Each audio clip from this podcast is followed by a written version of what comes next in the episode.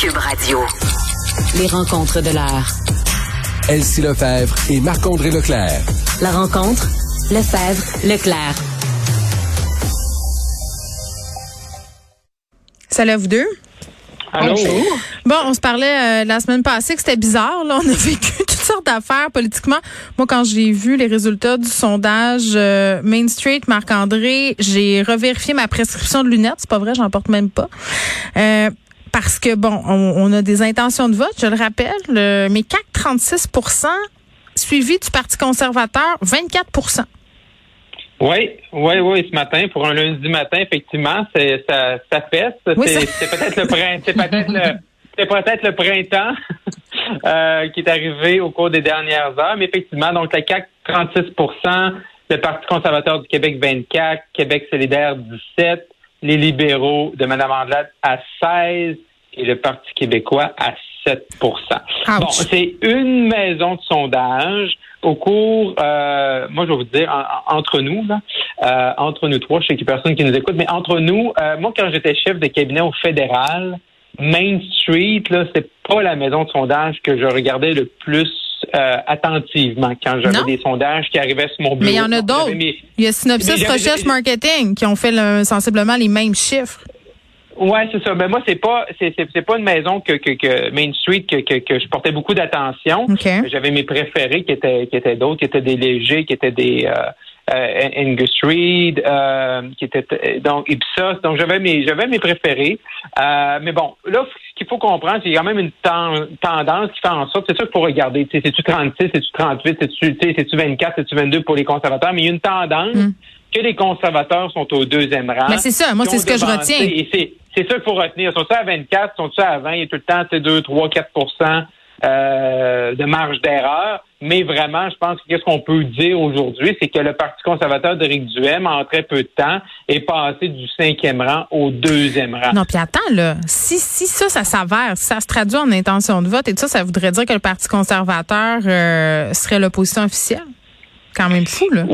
Oui, ben là, c'est ça. C'est 24. Il y a beaucoup de si, là. Il y a beaucoup de Ouais, il y a si. beaucoup de si. Parce que, parce qu'on a notre système parlementaire, bon, on est système parlementaire britannique, Mhm. uninominal à un tour. Donc, on va une fois aux urnes, puis c'est la personne qui remporte le plus grand nombre de votes qui, qui remporte. C'est pas un deux tours où tu peux aller chercher 50% comme ça se passe, exemple, euh, du côté de la France. Donc, dans notre système à nous, qui est bien imparfait, ton 24% s'il est concentré dans quelques circonscriptions, euh, ça peut t'aider à faire rentrer quelques députés, mais s'il est euh, mal réparti, ben ça peut te désavantager également. Fait que oui, il y a beaucoup de si dans ma phrase, tu as raison Geneviève, mais je pense que M. Duhem doit être content de ça.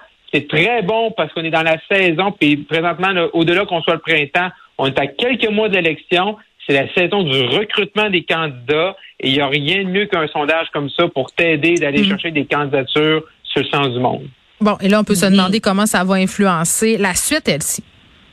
Ben oui, puis Marc-André touche le point crucial, c'est qu'à ce moment-ci, puis tu sais, on parle souvent de la course euh, à la chefferie conservatrice, on va en parler tantôt, mais tu sais, l'effet.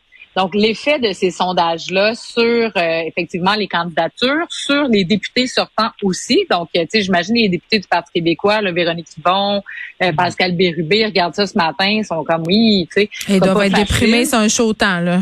Ben, c'est ça. Donc euh, là, dans si- la projection du sondage de ce matin donnerait, par exemple, un seul député au Parti québécois. Mm. En même temps, comme Marc-André a dit, tu sais, il faut prendre ça avec un grain de sel, dans le sens que c'est la grande tendance. Tout le monde sait que ça va être très difficile, par exemple, pour le Parti québécois. Tout le monde sait, s'entend que la CAQ devrait être élue, mais là, les luttes. Donc, Québec solidaire, parlons-en un peu, Québec solidaire est forte dans les milieux urbains. Donc, à Montréal, on gagné euh, des comtés. Ils ont deux comtés à Québec. Puis ensuite, ils ont deux comtés dans les régions du Québec, mais dans des dans des villes, donc à Sherbrooke puis euh, en Abitibi. Donc, euh, ah, euh, donc c'est ça. Donc, est-ce que Québec solidaire va maintenir ces, ces gains-là? Parce qu'en principe, Québec solidaire, c'est eux là dans les derniers mois qui se disaient ok, on est dans une montée, on est la, le- la vraie opposition. Donc, il y a des Mm. chiffres là-dedans qui sont un peu inquiétants aussi pour Québec Est-ce solidaire. que ça nous montre, euh, et je pose la question à, à vous deux, là, est-ce que ça nous prend, euh, ça nous montre que Gabriel Nadeau-Dubois, euh, comme porte-parole, euh, tu sais, ben, non, mais c'est lui a cédé Ben- sa place, ça fonctionne pas? Ben c'est ça, c'est ben il y a pas en tout cas l'effet wow euh, qu'on qu'on se serait attendu. Ben oui, c'est ça, il c'est est très bon dans la c'est ça, il est bon dans la Ben- joute parlementaire, mais Manon Massé avait un aura, une aura que peut-être lui euh, a pas auprès des Québécois. Marc-André? Mais ça, ça- je, pense, je pense que ça nous montre deux choses. Effectivement, je suis d'accord avec elle. Si ça nous démontre euh, tu sais, que ces gens-là n'ont pas un aura, mais autant c'est la même chose pour, tu sais, pour euh, M. Nadeau-Dubois, pour Mme Andelade et M. Saint-Pierre Plamondon. Les trois chefs de l'opposition principaux, Hmm. présentement, qui sont à l'Assemblée nationale, ne sont pas capables de se démarquer. Et ça, je pense, c'est la façon que M. Duhem est capable.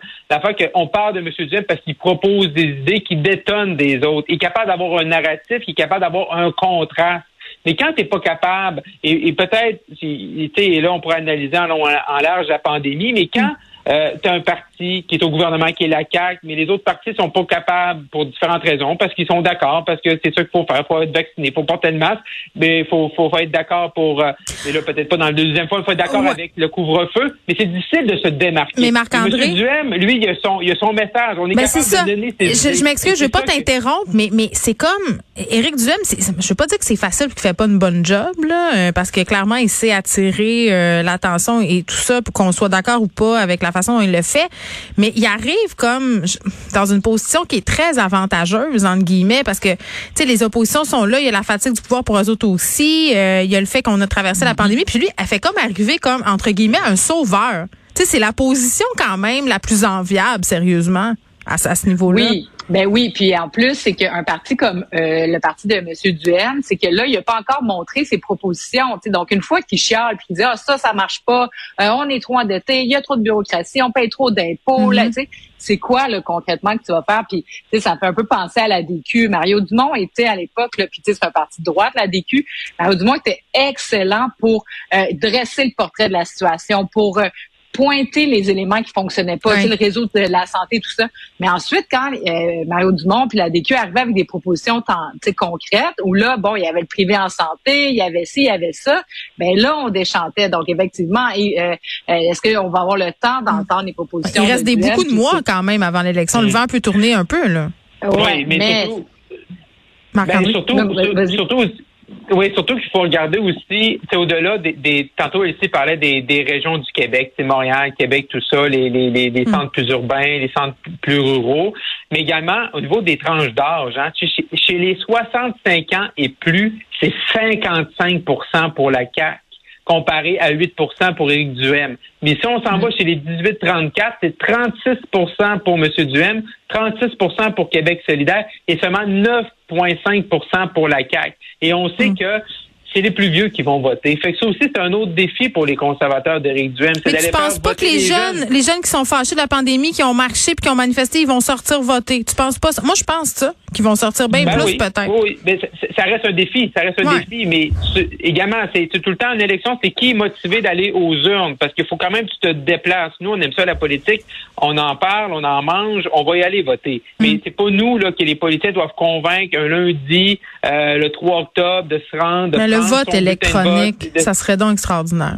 Je peux pas croire qu'on n'est pas rendu là encore, qu'on puisse on, voter. a On encore peut... des, on a encore des fax. Mais tu sais qu'on est loin du vote électronique. Non, mais ça serait, on est capable de tout faire. Colin, je suis capable de contracter une hypothèque de maison. Je veux dire, avec mon Ouais. ordi, là, y a-tu quelque chose de, tu sais, je veux dire, on s'entend qu'au niveau sécurité, euh, faire des transactions bancaires puis tout ça, Ouais. les Mm. impôts, euh, tous les remboursements, je veux dire, ce sont des transactions qui sont à haut risque puis on n'est pas capable de voter. Je, pff, moi, ça me, ça me renverse cette affaire-là. On peut, mais on veut pas, j'imagine, là, je sais pas. C'est sûr. Mais en même temps, Geneviève, sérieusement, de se déplacer au coin de la Ah, moi, rue, là, j'adore ça, moi, 30 minutes j'attends. Je veux y aller. Tu sais, les gens qui votent pas, là, souvent aussi, c'est que, tu sais, il y a une démotivation profonde, là. Est-ce que, tu sais, est-ce que c'est, en tout cas, mais c'est sûr Mais que au ça moins, pourrait tu pourrais cocher aider. je m'en calisse. Tu sais, je- Ouais. tu pourrais cocher ça dans mon monde à moi. Je vais me présenter en politique, je pense. Oui, On va t'organiser Geneviève. ça. On va Hey, t'organiser ça. ouais, Marc-André, tu vas m'organiser ça, puis tu vas, Elsie, tu vas gérer les scandales que je vais générer au fur et à Ah, mesure que je vais me prononcer sur Ouais, différents non. sujets. Oui, il faudrait que je me calme un peu, je pense, euh, Oui. et que je, et je modère mes transports. L'authenticité, Geneviève, l'authenticité, c'est, c'est payant Oui. en politique. Je le sais pas, regarde. Euh, je sais pas, je sais pas. C'est, ouais, peut-être. On, on verra pour plus tard. Euh, l'authenticité dans la ligne de parti, tu sais, c'est ça qu'il faut Exactement. réussir à obtenir. Pas facile comme. Là, on est tous euh, sur le bout de nos sièges parce qu'on attend le budget de demain. Le gros suspense. Là. Nos chèques, ça va être quoi? Ça va être quand? Qu'est-ce que M. Legault nous a promis, là, son fameux budget de compensation ici? On le sait pas encore, mais euh, M. Girard est sorti ce matin là, pour nous montrer ses nouvelles chaussures. Euh, ah, oui, hein. Donc, on est en espadrille encore une année euh, de plus, des New Balance qui ont certainement pas été fabriqués au Québec, mais ça, c'est un autre débat. Tout ça pour dire que là, il annonce quand même des bonnes nouvelles. Donc, le déficit structurel du Québec plutôt que d'être 6 milliards, serait descendu à 3 milliards. Donc, la situation économique va bien. Il était fier de nous dire qu'on a eu une, une accélération là, de, de, de l'économie du PIB du Québec. Donc, on a une plus forte croissance que le reste du Canada, que les États-Unis, que l'Ontario. Donc, ça, c'est quand même des bonnes nouvelles pour l'économie québécoise, hein, parce qu'il y a très, il y a pas si longtemps, on était à la remorque de l'Ontario. Puis, bon, il nous a dit qu'il y aurait des mesures pour lutter contre la hausse du coût de la vie, évidemment des mesures pour euh, stabilisation économique et l'émission de l'État. Donc, il a bien mentionné santé, éducation, économie, environnement. Donc, euh, on va en avoir là-dedans. Je pense que c'est des bonnes nouvelles. Il y a des gens qui sont sortis pour euh, la santé, évidemment.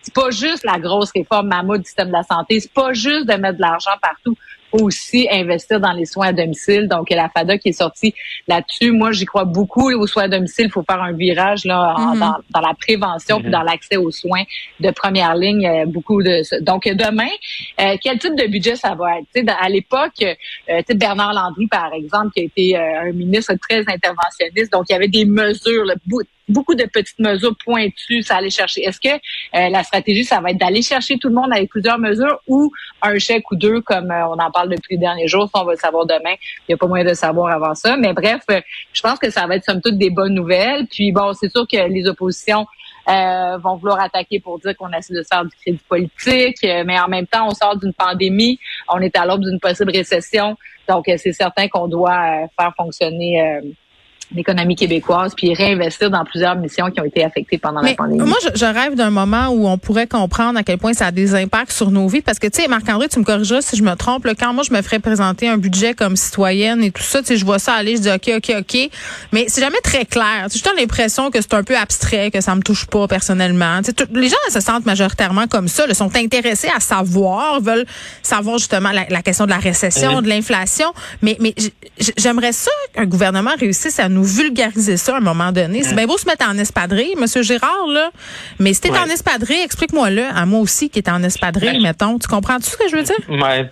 non, je comprends. Puis je, pense, que c'est le défi de tout politicien. C'est quand les gens disent OK, il faut baisser les OK, faut baisser. On s'en va en, récession. on fait ça. C'est quoi les impacts? Parle-nous C'est quoi les impacts? Mais, mais demain, là, ça va être rempli. Là, ça va des dizaines, des centaines de pages. Mais de mesures directes, indirectes qui vont influencer nos écoles, nos hôpitaux, les soins longue durée, qui vont influencer nos, l'aspect plus fiscal, euh, nos impôts personnels, notre portefeuille.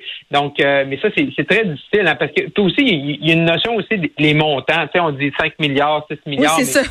C'est tellement rendu gros comme année, tu sais. Puis il y a tellement, exemple, au fédéral, il y a eu des déficits de, de 100, 200, 300, 400 milliards que année, tu dis, ça vaut quoi cet ben, argent On a l'impression qu'on imprime de l'argent aussi. Ben, ah, ils ont juste à faire ci, à faire ça. Hein, on va payer ci, on va payer ça. sais, à un moment donné, euh, on le prend quelque part, cet argent-là. Dans nos poches, souvent. mais mais il faut écouter le discours du budget. Ça, c'est le moment fort, où dans le fond, on vulgarise euh, ce qu'il y a dans le budget, puis le gouvernement va faire ressortir là-dedans ses grandes priorités. Donc, euh, dans le discours demain, on va avoir la trame aussi de ce qu'on va avoir comme discours électoral de la CAQ là, dans, dans six mois. Parce que, veut, veut pas, là, on réinvente pas des priorités. Donc, les priorités de la CAQ d'aujourd'hui seront certainement les priorités dans six ah, mois. c'est là que ça peut être proche, le fait de dire que c'est un budget électoraliste, mais en même temps, un budget, c'est là que tu mets ta couleur politique. Fait que ça n'a pas le choix de, d'incarner ce que ce que tu ce que as promis. Ben, de toute façon, demain, là, vous allez être rivé à ça, vous allez interpréter tout ça, vous allez nous revenir mercredi avec vos grandes interprétations. Avant de se quitter, euh, Elsie t'a promis qu'on reparlerait de la course à la chefferie avec mhm. Marc-André. Euh, on commence par jaser de Pierre Poilievre qui termine sa tournée du Québec. Oui, M. Poliev termine ça aujourd'hui du côté de Montréal et Laval. Donc, quand même, euh, je regardais un peu là, à distance ces, rassemblements. Je voyais samedi soir à Québec euh, près de 500 personnes au, euh, du côté là, à Québec, dans le comté de Gérard-Deltel, dans le coin de, de Le Bourgneuf. Donc, c'est une bonne, une bonne participation également. Il avait fait une activité avec Yves Lévesque plutôt là, samedi à Trois-Rivières. Donc, on sent là, que même des anciens députés conservateurs québécois de la région de Québec, Daniel Petit, entre autres, dans Charlebourg-Saint-Charles, qui l'ont appuyé. Donc, je pense une tournée qui s'est bien passée. Là, c'est Jean Charest. On se rappelle que la semaine passée, M. Mhm. Charest, au début de la semaine, nous a annoncé qu'il avait la COVID. Et là, euh, l'invitation circule un peu là, dans les, sur les médias sociaux que jeudi soir, ce sera du côté de Laval, au Château Royal. Euh, Monsieur Charest va, être, va faire un rassemblement au Québec pour la première fois. On se rappelle que son premier rassemblement à Calgary, là, euh, 50, 100 personnes, euh, je veux dire, c'était assez un peu, c'est assez tranquille, c'était assez Ouais. mollo, comme on dit, comme M. Legault aime le dire. Donc, euh, ça sera vraiment, je pense, un premier test pour lui au Québec, à Laval, dans ses terres un peu québécoises. Là, il peut pas passer à côté. Mm. Et en fin de semaine, on a appris que deux autres candidats se sont lancés dans, dans la course, deux députés là, euh, que même moi qui ai travaillé avec eux, là, je peux pas dire que c'est ceux qui m'ont plus resté en tête ou que, que ceux desquels j'ai plus de souvenirs. Mais euh, Scott Etchison et Mark Dalton, un de l'Ontario, un du euh, de la Colombie-Britannique. Ce qui va être intéressant de voir, c'est s'ils vont être capables de ramasser le 300 000. Là, mais Mm. là, on est rendu à tout près là, de huit candidats, candidates là, qui sont sur la course. On s'appellera qu'en 2017, on s'était rendu un moment donné jusqu'à 15-16 candidats, jusqu'au temps qu'il y en a un ou deux là, qui, qui, qui se retirent avant que les bulletins de vote soient imprimés. Mais euh, tout ça va se clarifier d'ici le prochain mois pour savoir qui vraiment va être sur le bulletin de vote. Voilà. Merci à vous deux. À demain. À demain.